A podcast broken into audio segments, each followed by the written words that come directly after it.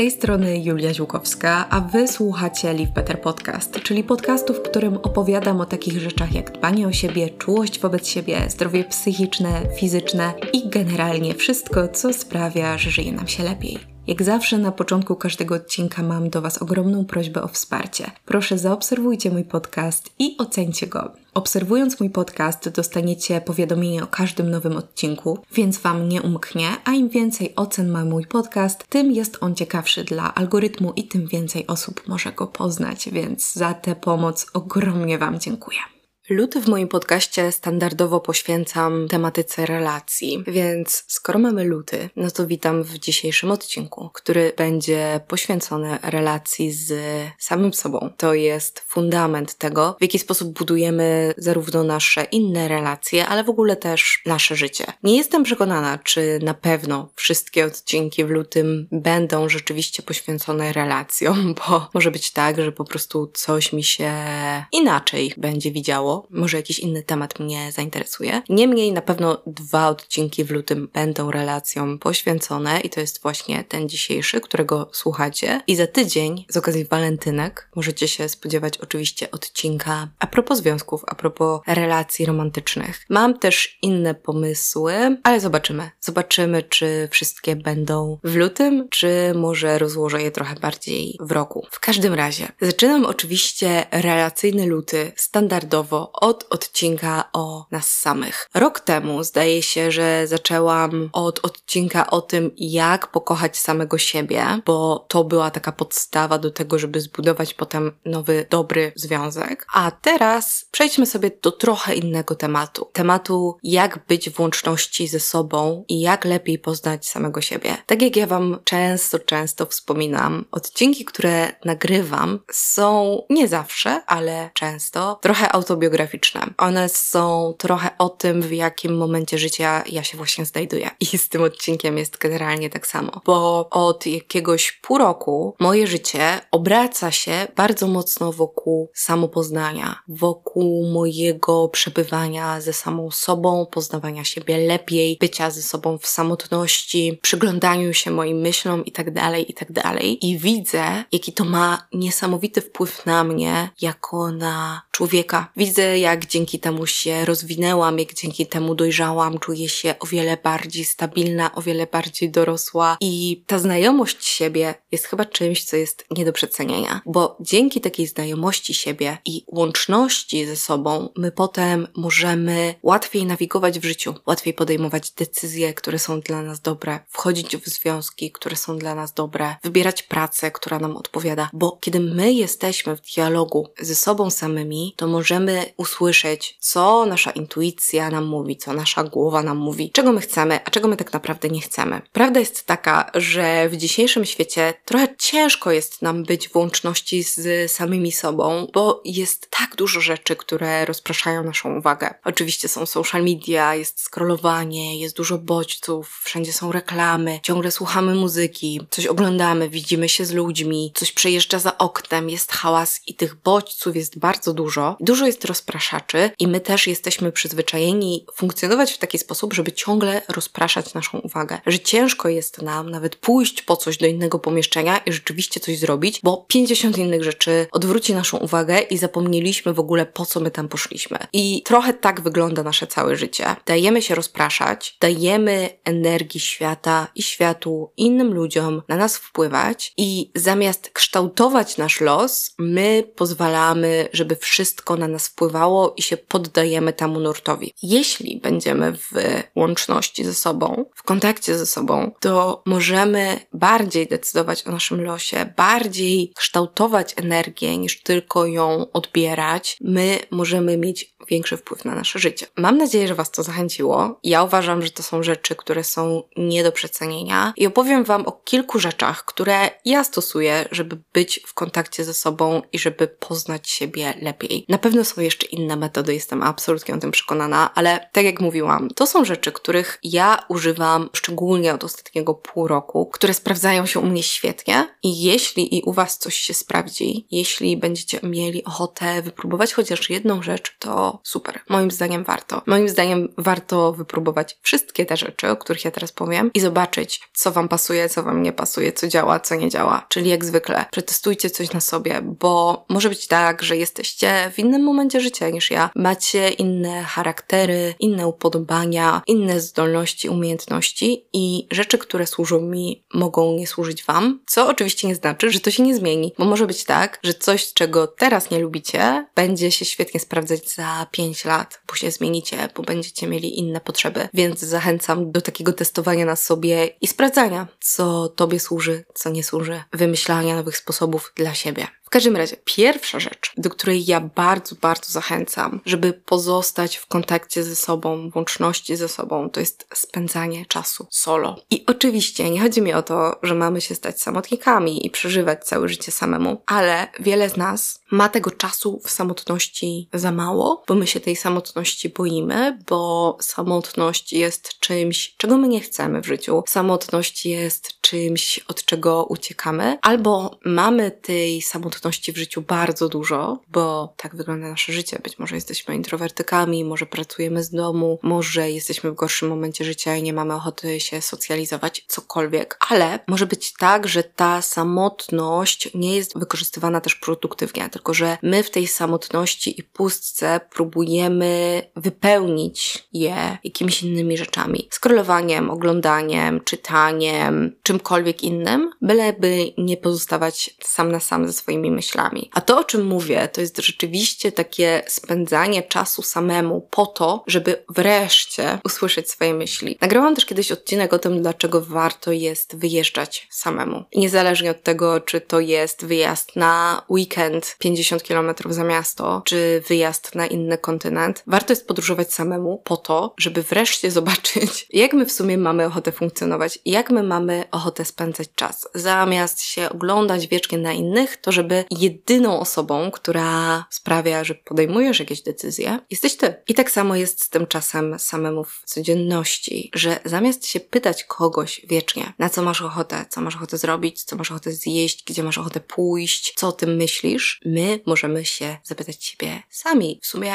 na co ja mam ochotę? Na drzemkę? Na socjalizację? Na wyjście do kina? Na pisanie? Na medytację? Na ruch? Bo kiedy jesteśmy z innymi, tendencja tendencja jest taka, że możemy chcieć się do nich trochę dopasować. Przynajmniej ja tak zawsze miałam i nadal nieraz tak mam, co zresztą jest normalne, bo kiedy jesteśmy z innymi, to po prostu chcemy, żeby ci inni też czuli się komfortowo i nie stawiamy naszych potrzeb na pierwszym miejscu. A przyda nam się czasem czas, w którym właśnie nasze potrzeby będą na pierwszym miejscu i ten alone time jest doskonałą okazją do tego, żeby to zrobić. Ja pamiętam, jak miałam takie momenty w swoim życiu, to też Wam o tym opowiadałam w podcaście, że czułam, że utknęłam. I to było związane również z tym, że ja za mało czasu spędzałam sama i za mało rzeczy robiłam takich, na które ja miałam ochotę, zamiast po prostu wypełniać sobie czas jakoś z inną osobą. I było tak, że każdy wieczór wyglądał tak samo, bo ja byłam z kimś innym, z moim partnerem i robiliśmy to samo co zawsze. W stylu oglądaliśmy seriale, albo szliśmy na spacer, albo szliśmy do jakiejś knajpy. I to były opcje ABC. I ja się nawet nie zastanawiałam, czy ja dzisiaj mam ochotę poczytać, czy popisać, czy zrobić jogę, czy porobić na drutach, czy pomilczeć. Tylko szłam tymi wytyczonymi szlakami, które wytyczyło mi życie z drugą osobą, przebywanie z drugą osobą przez cały wolny czas. I niezależnie od tego, czy jesteście teraz w związku, czy jesteście singlami, czy jak wygląda wasze życie, zróbcie sobie czasem czas solo, po to, żeby siebie zapytać, co w sumie chcesz robić. I róbcie ten czas solo w różnych okolicznościach. Bo tak sobie myślę, że dobrze by było sprawdzić się właśnie w różnych momentach życia. Czasem spędzając czas samemu w domu, ale zapewne najwięcej z nas spędza w taki sposób właśnie czas samotnie, po prostu w domu, kiedy na przykład innych domowników nie ma. Ale może warto by było spędzić ten czas samotnie również w restauracji, również podczas wyjazdu, również na koncercie, bo zauważcie, że mimo, że te rzeczy, które ja wymieniam, one mogą brzmieć niekomfortowo, to jak się nad tym bardziej zastanowimy,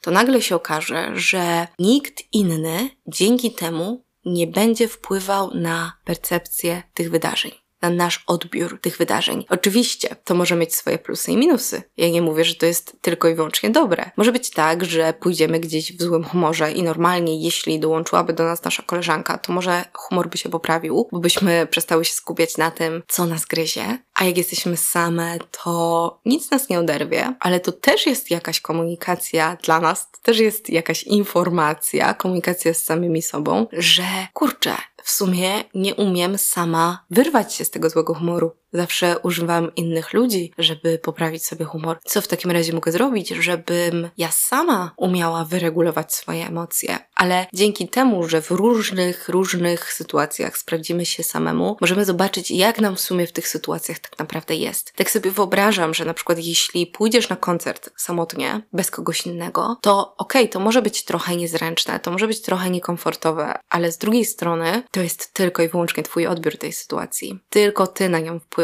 Tylko Ty wiesz tak na 100%, jak Ci się to podobało. Czy to było fajne doświadczenie, czy nie. A jeśli było fajne, to dlaczego? A jeśli nie było, to dlaczego? To są okazje do tego, żeby postawić sobie samemu pytania. Bo jasne, wtedy, kiedy jesteśmy z kimś innym na koncercie, wychodzimy i pytamy, jak Ci się podobało. I to też jest moment wymiany refleksji, przemyśleń, obserwacji i to jest cenne, ale trochę inaczej pracują nasze mózgi, kiedy jesteśmy z innymi ludźmi, a trochę inaczej pracują, kiedy jesteśmy sami. I potrzebujemy i tego, i tego. I uważam, że nie ma prawdziwej łączności z sobą samymi, jeśli cały czas wypełniamy nasz czas innymi ludźmi. Jeśli boimy się być sami, jeśli boimy się usłyszeć nasze myśli, jeśli boimy się naszych reakcji, to wtedy nigdy siebie nie poznamy. To jest niekomfortowe. Nikt nie powiedział, że ten odcinek będzie łatwy, miły i przyjemny, ale jest potrzebne. Następną rzeczą, którą robię od jakiegoś czasu, to jest journaling. I journaling to jest taka rzecz, która mam wrażenie, że jest omawiana na prawo i lewo, że jest wszędzie, że wyskakuje z lodówki. Ale szczerze Wam powiem, ja nigdy największą fanką journalingu nie byłam. Pisałam w dzienniku przez jakiś czas, gdy moja terapeutka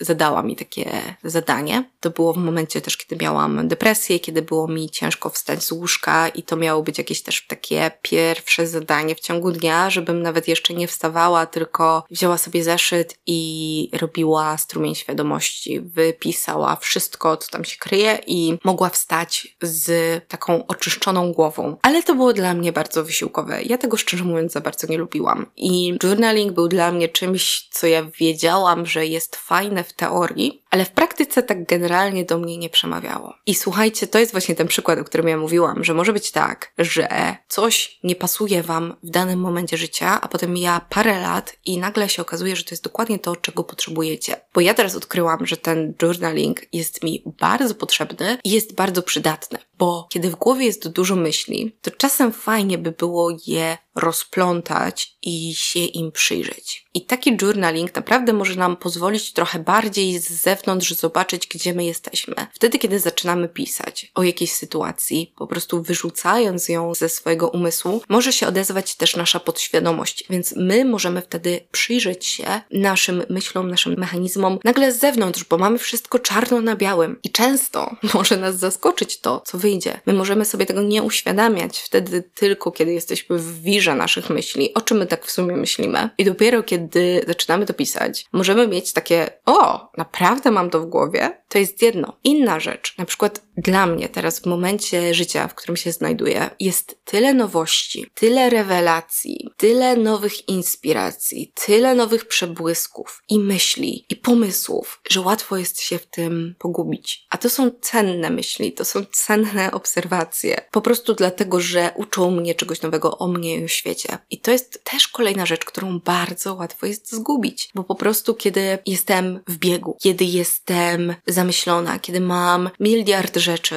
o których muszę pamiętać, i nie będę pamiętała o tej myśli, o tym przebłysku, takiej klarowności, którą miałam, kiedy byłam na spacerze w parku, bo zaraz pójdę na zakupy, zaraz pójdę zrobić obiad, zaraz odpiszę na maile, zaraz opłacę faktury i ta myśl już umknie. A to są czasem takie wyznaczniki tego, w jakim momencie w życiu my jesteśmy. Co teraz zaprząta nam głowę. Co ostatnio odkryliśmy. I to jest fajne, żeby na przykład wrócić potem do tych zapisków sprzed kilku miesięcy i zobaczyć, w jakim miejscu byliśmy wtedy. Co my wtedy odkryliśmy o świecie, o sobie. Co było wtedy dla nas ważne. Czy jesteśmy w podobnym momencie, czy jesteśmy w innym momencie. Czy mamy takie samo zdanie na ten temat, czy coś się zmieniło. To jest niesamowity wgląd w to, jakimi jesteśmy, w to, jak się zmieniamy, w to, w jakim momencie życia my jesteśmy. Bo myśli są płynne. Myśli są trochę jak dym, że próbujesz je złapać, bo widzisz je, bo to jest przecież coś, co jest przed tobą, próbujesz je złapać i, i nie da się. I może nam się wydawać, że hmm, parę miesięcy temu chyba, chyba myślałam o tej kwestii tak samo. A kiedy otworzylibyśmy nasz notes, okazałoby się, że coś się zmieniło, że się rozwinęliśmy, że dojrzeliśmy, że zmieniliśmy zdanie, zmieniliśmy perspektywę i to nam pokaże coś zupełnie nowego o nas samych. Dlatego ja tak bardzo zachęcam do journalingu. Teraz już jestem, o, jestem wielce mądra. Przez wiele lat miałam z tym sama problem, a teraz, o, zachęcam, zachęcam. Ale naprawdę, jeśli czujecie się ok z tym, żeby pisać, nawet w notatkach na telefonie, to róbcie sobie takie update'y,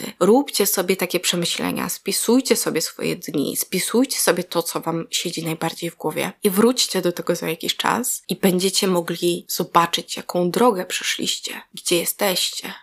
o czym teraz myślicie, o czym myśleliście wcześniej. To jest świetny sposób na to, żeby zachować łączność ze sobą samym. Kolejne moje odkrycie tego, jak pozostać w łączności z sobą samym, jest również z kategorii pod tytułem Wszyscy o tym mówią, wszyscy mówią, że trzeba to robić, a ja nigdy tego nie robiłam. I to jest medytacja. I jakiś czas temu powiedziałam Wam na Instagramie, że z osoby, która naprawdę nie lubiła medytacji, stałam się osobą, która praktykuje teraz przez przynajmniej godzinę dziennie. I serio, medytuję przynajmniej godzinę dziennie. I sposoby na medytację są różne więc to nie jest tak, że wiecie, trzeba siedzieć przez godzinę na dupie i próbować o niczym nie myśleć, bo to nie jest do końca to, czym medytacja jest lub czym musi być, bo medytacja jest możliwa na wiele sposobów. I ja obecnie medytuję w taki sposób, że mam medytacje z jogi kundalini, czyli takie, które też zawierają w sobie oddech i jakieś ruchy, w związku z czym jest się łatwiej skupić na tu i teraz, bo gdybym miała po prostu na przykład siedzieć w ciszy i po prostu obserwować swoje myśli i dawać im odpłynąć i tak dalej, to na tym etapie pewnie byłoby mi ciężko. Plus mam takie medytacje prowadzone, które również zawierają jakieś elementy hipnozy i teraz pracuję po prostu nad swoją podświadomością, nad jakimiś blokadami, nad jakimiś lękami. Także to jest mój sposób na medytację. I medytuję dlatego, że to też pozwala zrobić taki krok w tył i przyjrzeć się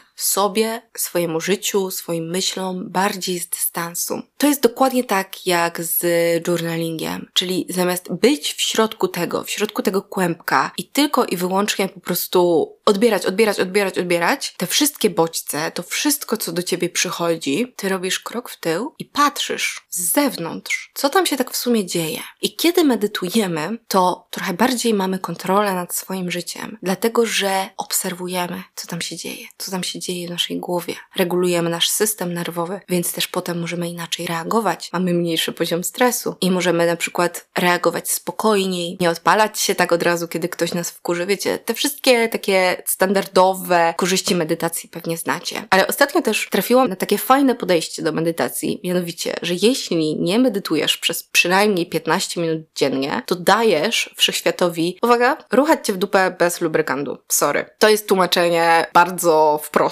Po prostu nie polukrowałam tego. Mam nadzieję, że nikt tutaj się nie obrazi, bo w moim podcaście są przekleństwa i naprawdę to jest jedno z nich. W każdym razie dokładnie takie ujęcie było tego tematu. Czyli jeśli nie medytujesz, to po prostu robisz sobie źle, dajesz tej energii, która jest wokół ciebie, wpływać na ciebie, zamiast kreować tę energię. I w medytacji chodzi o to, że my zamiast tylko i wyłącznie reagować na to, co inni ludzie do nas przyrzucają, my również kreujemy, bo kreujemy przestrzeń, bo kreujemy naszą własną energię, budujemy naszą własną aurę, budujemy nasze własne granice i wiemy, gdzie te granice w ogóle są. Uspokajamy nasz umysł, patrzymy, gdzie co jest w naszej głowie, gdzie co się dzieje. My Medytacja jest naprawdę fantastyczna i ona pozwala osiągnąć taki spokój, który jest nam potrzebny w codzienności. I słuchajcie, nie o to mi chodzi, żeby teraz mówić o medytacji w jakiś taki sposób o e, bo właśnie ja się tak mam wrażenie, że trochę plączę, bo te wszystkie takie rzeczy, które ja znam o medytacji, takie standardowe z jakichś praktyk duchowych, z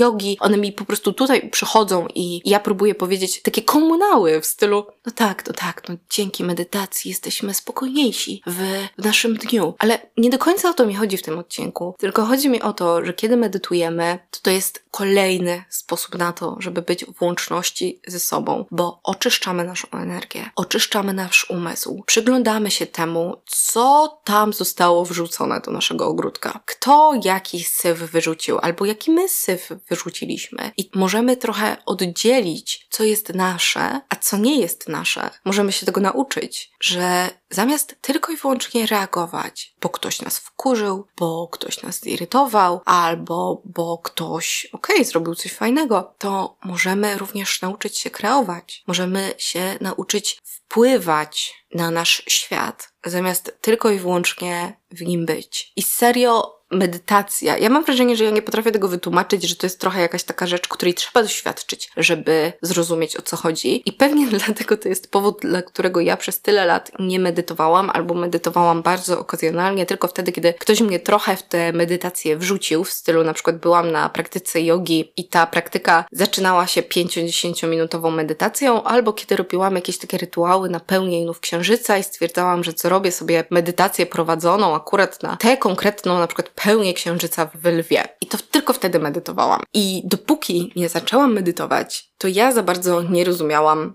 w sumie po co bym to miała robić, bo słyszałam tylko i wyłącznie te wszystkie komunały o tym, że albo to spokój, albo to mniej stresu, albo to regulacja systemu nerwowego, spokojna głowa, mniej myśli, ale to naprawdę wygląda trochę tak, jakbyśmy mieli w naszej głowie takie skłębione po prostu lampki choinkowe, które dzięki tej medytacji rozplątujemy i wieszamy je tak jak my chcemy. Nie taki kłąb, który ktoś nam rzucił ze strychu i na zasadzie dealuj z tym, tylko rozplątujemy je i mówimy okej, chcę, żeby one zawisły na oknie, chcę, żeby zawisły na choince, albo chcę, żeby zawisły na drzewku w ogródku. Ja kształtuję te lampki tak jak chcę. Ja kształtuję moje myśli tak jak ja uważam, bo te myśli są moje. Ja na pewno będę Was zachęcać do tego, żeby medytować i będę Was zachęcać do tego, żeby medytować na mój sposób i ze mną. Oczywiście, to nie jest mój mój, to nie jest moje odkrycie, ani mój wynalazek, ale tak jak ja Wam już wspominałam, mam zamiar przeprowadzić wspólną medytację Jupiter Kriya i po prostu wprowadzić Was w mój świat medytacji, w świat medytacji, który nie jest tylko i wyłącznie siedzeniem na tyłku i próbą skupienia się, ale też pracą z oddechem, pracą z ciałem, pracą z energią i myślę, że to może być dobre wprowadzenie do świata medytacji. Więc jeśli medytacja jest Wam obca, a chcecie spróbować, to koniecznie śledźcie moje stories, bo ja na pewno będę w lutym ogłaszać taką wspólną medytację i będzie mi super, jak dołączycie i myślę, że może być tak, że jak parę razy pomedytujecie w taki sposób, to zrozumiecie, o co mi chodzi w tym podcaście. Ale jeśli chcecie po prostu spróbować na własną rękę, to zachęcałabym do tego, żeby przez 15 minut dziennie spróbować być tu i teraz. Żeby spróbować z dystansu obserwować myśli, które przychodzą i pozwalać im odejść, żeby tańczyć z pełną świadomością ciała żeby spacerować będąc uważnym na każdy krok, żeby zmywać naczynia myśląc o fakturze tych naczyń, o wodzie, o pianie, o gąbce, zamiast siedzieć w naszej głowie. To są takie mikrolekcje medytacji, więc jeśli macie na coś takiego bardziej ochotę, to zachęcam, a jeśli nie i wolicie na przykład spróbować medytacji ze mną, to koniecznie śledźcie mnie na Instagramie, bo będę dawać znać, kiedy będziemy to robić. Słuchajcie, następna rzecz, którą warto w sobie rozwijać, żeby być włączonym łączności ze sobą, to jest wsłuchiwanie się w swoją intuicję, bo to nasza intuicja nam mówi, co jest dla nas dobre, co jest złe. Tak naprawdę, w przeciwieństwie do naszej głowy lub dla naszego ego, które kierują się nie zawsze takimi wartościami, jakbyśmy się chcieli kierować w życiu, które często mają za zadanie nas przed czymś uchronić, ale to intuicja wie, co tak naprawdę jest dla nas dobre. I jeśli nie do końca wiecie, w jaki sposób podejmować decyzje zgodnie ze swoją intuicją, jeśli nie do końca wiecie, jak w ogóle te intuicje wytrenować, to mam dla Was dosyć ciekawe źródło. Mi to w każdym razie bardzo dużo rozjaśniło. Nie wiem, czy kojarzycie, ale jest coś takiego jak human design. Najprościej można by to było porównać do astrologii, czyli tak jak w astrologii macie jakieś znaki zodiaku i planety, które Was określają, tak w human design to też jest system, który mówi o tym, jakim typem jesteście, jaka jest Wasza rola w świecie, też jak patrzycie na świat, jaki jest Wasz najmocniejszy zmysł, ale również w jaki sposób podejmujecie swoje decyzje. I dzięki temu możecie naprawdę przemyśleć to, jak u Was tak w sumie działa intuicja. Bo intuicja jest takim pojęciem, które jest bardzo szerokie. I dla każdego ta intuicja może objawiać się nieco inaczej. Więc jeśli potrzebujecie takiego drogowskazu, to wpiszcie sobie, albo ja to podlinkuję, wpiszcie sobie human design, sposób podejmowania decyzji, albo decision making, bo ja raczej wolę i polecam źródła po angielsku niż po polsku, bo generalnie po polsku raczej żadnych nie znam, więc nie będę polecać, więc jak wolicie, ale generalnie Decision Making, Authority and Human Design. I generalnie jest tak, że większość z nas jest generatorami albo manifestującymi generatorami. I to są osoby, które mają takie sakralne centrum, czyli sposób podejmowania decyzji przez nasze serce. Ewentualnie gdzieś tam przez splot słoneczny. Są jeszcze projektorzy i reflektorzy, to są rzadsze typy i oni podejmują decyzje raczej na zasadzie wizji, raczej z głowy niż z serca. W każdym razie, jeśli chodzi o human design, to możemy mieć autorytet emocjonalny, czyli to, że to za naszymi emocjami powinniśmy podążać, żeby intuicyjnie podejmować jakieś decyzje. Czyli spojrzeć, jakie mamy emocje przez pewien czas zanim podejmiemy jakąś decyzję. I nie powinniśmy podejmować wtedy decyzji pod wpływem emocji, wręcz przeciwnie. Powinniśmy dać czasowi upłynąć i zobaczyć, czy cały czas te emocje są takie same. Czyli jeśli pod wpływem emocji czujesz, o tak, tak, tak, tak, okej, okay, i zobacz, czy przez tydzień, czy przez miesiąc te emocje nadal będą ci komunikować tak, tak, tak. Inny autorytet to jest autorytet sakralny, czyli właśnie bardzo mocno takie gut feeling, czyli to, co wychodzi z naszych trzewi, czyli ta taka intuicja, która jest związana z naszym ciałem. To jest totalnie o tym, że listen to your gut. I to jest mój sposób podejmowania decyzji i to jest moja intuicja. I generalnie chodzi o to, że kiedy my chcemy podjąć decyzję, to nasz gut, nasze wnętrze mówi nam tak albo nie. Mówi mhm albo mm, mm i trzeba się w to wsłuchać. Najłatwiej z takim autorytetem jest zadawać sobie pytania na tak albo nie i zobaczyć, jak ta nasza intuicja, jak to nasze wnętrze, jak ten nasz żołądek reagują na te pytania. Kiedy zadamy sobie pytania tak, nie, w stylu, czy lubię swoją pracę? Hm. I co mi to bardziej mówi? Mhm, czy mm, tak, czy nie? Czy jesteś szczęśliwy w swojej relacji? I znowu, jaki subtelny sygnał otrzymujesz od swojego ciała, od swojego wnętrza? To jest trudne, bo to są takie subtelne sygnały, które my się nauczyliśmy ignorować przez życie w społeczeństwie, ale można to wytrenować. Więc generalnie, jeśli twój autorytet jest sakralny, to znaczy, że powinieneś listen to your gut i to też trzeba wytrenować. Są też takie autorytety, które mają na przykład przebłyski. Od razu wiedzą, że coś jest dla nich, ale to jest tylko przebłysk, to jest krótki moment klarowności. To się nazywa splenic authority. Nie wiem w sumie, jak to przetłumaczyć na polski. W każdym razie, jak sobie zobaczycie ten artykuł, który Wam podlinkuję, to będziecie wiedzieć, o co chodzi. Więc generalnie to jest taki, że od razu wiesz, czy chcesz, czy nie chcesz, ale to zaraz przechodzi. Więc musisz być bardzo wyczulony na te przebłyski, żeby wiedzieć, że one tam będą. No i mówię, zobaczysz w tym swoim human design, czy Twoje authority to jest splenic. Bo jeśli nie, to nie musisz się tym przejmować, ale jeśli tak, to może warto się wyczulić na te przebłyski. Jest też autorytet, który jest powiązany z ego i wtedy musisz sobie odpowiedzieć na pytanie, hmm, co ja z tego mam? I czy to ci się opłaca? I to może brzmieć źle,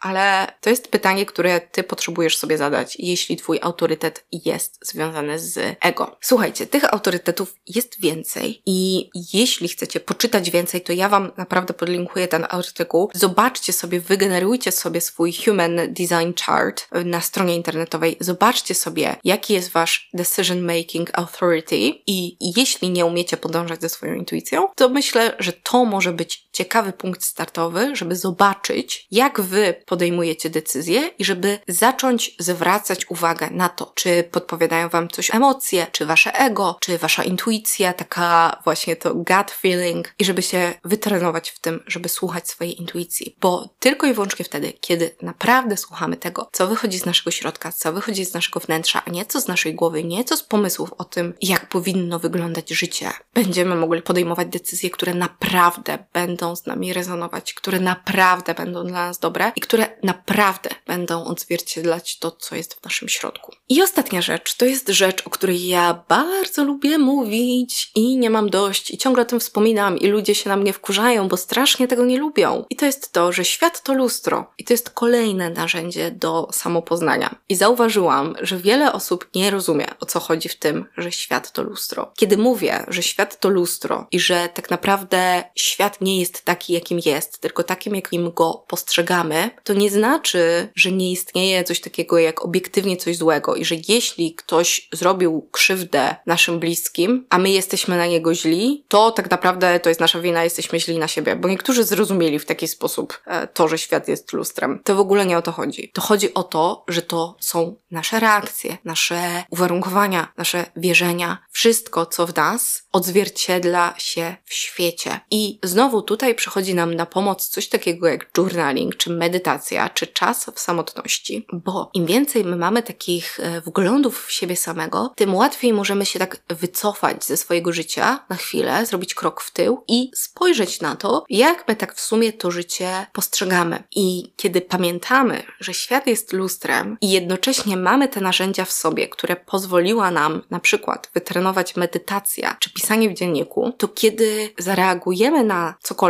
w jakiś sposób, to możemy dzięki temu się też nad sobą zastanowić i zastanowić się, czy jeśli ja się wkurzam teraz na tę osobę, powiedzmy, wkurzam się teraz na moją koleżankę, bo ona jest taka głośna i wszędzie jest jej pełno i cały czas dostaje jakieś propozycje pracy, których ja nie dostaję, to czy ja się wkurzam na moją koleżankę, czy na to, że tak naprawdę uważam, że nikt nie powinien być taki głośny, że to jest oznaka złego wychowania i że tak w sumie to jestem zazdrosna o to, że ona ma tyle propozycji pracy, a ja nie mam. I wtedy możesz się zastanowić nad sobą i powiedzieć, o, okej, okay, czyli w sumie uważam, że kobiety nie powinny być głośne. A skąd mi się to wzięło? Albo, a dlaczego jestem zazdrosna, że ona dostaje coś, czego ja nie dostaję? I możemy się nad sobą zastanowić. Oczywiście ta sytuacja może nas nadal wkurzać, bo są takie sytuacje, które będą nas obiektywnie po prostu wkurzać, bo będzie nas wkurzać jakaś niesprawiedliwość, bo będziemy rozżaleni, bo ktoś zrobi nam krzywdę. Jasne, to nie chodzi o to, żeby być budną i powiedzieć, hmm, okej, okay, reaguję tak, bo tak naprawdę wierzę w to i w sumie to już nie mam w sobie emocji. Będziesz mieć w sobie te emocje, ale pamiętając, że świat jest lustrem, możemy znowu zamiast reagować, możemy bardziej obserwować. I to może nam naprawdę oszczędzić wielu nieprzyjemności, czyli na przykład chociażby kłótni z przyjaciółką, która generalnie niczym nie zawiniła, tylko wkurza nas coś, w co my wierzymy, że coś powinno wyglądać w jakiś sposób, ale też po prostu my będziemy zdrowsi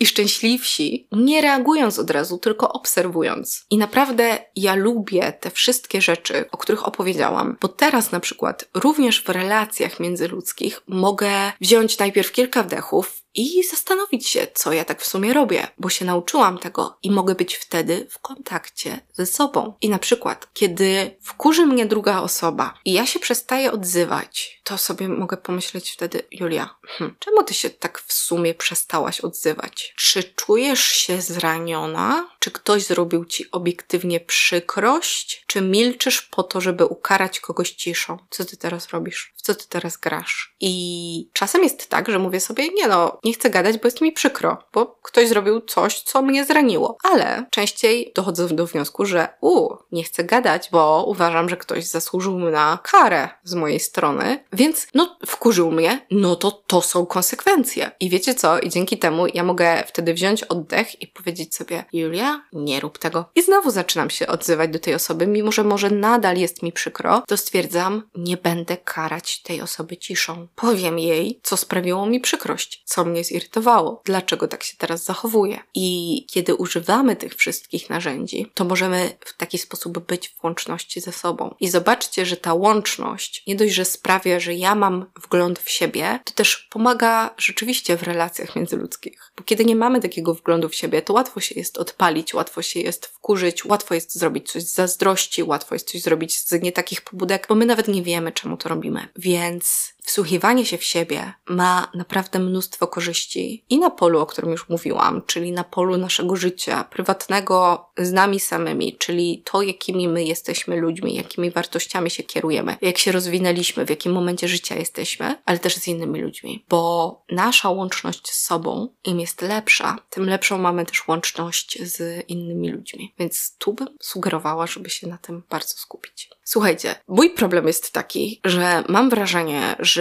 podcast, mimo że jest najbardziej rozwiniętym medium, jeśli chodzi o to, jakie to wszystko jest długie i szczegółowe, to tak czy siak nie jestem w stanie pogadać na każdy temat tak długo, jakbym chciała, więc mam wrażenie, że jeszcze powinnam napisać osobny tekst na temat każdego z tego podpunktów o tym, jak poznać siebie samego lepiej, bo mam wrażenie, że mimo, że gadałam przez 40 parę minut, to, że te tematy nie zostały pogłębione i że można by było gadać o tym przez 5 godzin. Ale to na dzisiaj tyle. Może kiedyś pogłębię jeszcze te tematy, jeśli coś Was szczególnie zainteresowało jeśli potrzebujecie jakiegoś wytłumaczenia, jeśli chcecie, żeby powstał odcinek na jakiś konkretny temat, na przykład cały odcinek poświęcony medytacji, cały odcinek poświęcony journalingowi, cały odcinek poświęcony human design, to dawajcie znać, bo myślę, że to też są fajne tematy, a w takiej wymieniance nigdy nie jestem w stanie po prostu pogłębić tych tematów. Mam nadzieję, że dobrze Wam się słuchało tego odcinka i że on dał Wam trochę do myślenia i że może ktoś z Was spróbuje na przykład medytacji albo pisania. A za tydzień pogadamy sobie o związkach. Sama jeszcze nie wiem, w jaki sposób o tym pogadam. Jestem sama ciekawa, co wymyślę. Także na walentynki pogadamy sobie trochę bardziej o miłości romantycznej. Także mam nadzieję, że się cieszycie na ten temat. Słuchajcie, jak zwykle dziękuję Wam za to, że słuchacie, za to, że jesteście. W opisie znajdziecie moje social media oraz linki, które Wam obiecałam. No i co? I jak zwykle słyszymy się za tydzień, w środę o 7 rano. Także do usłyszenia. Hej!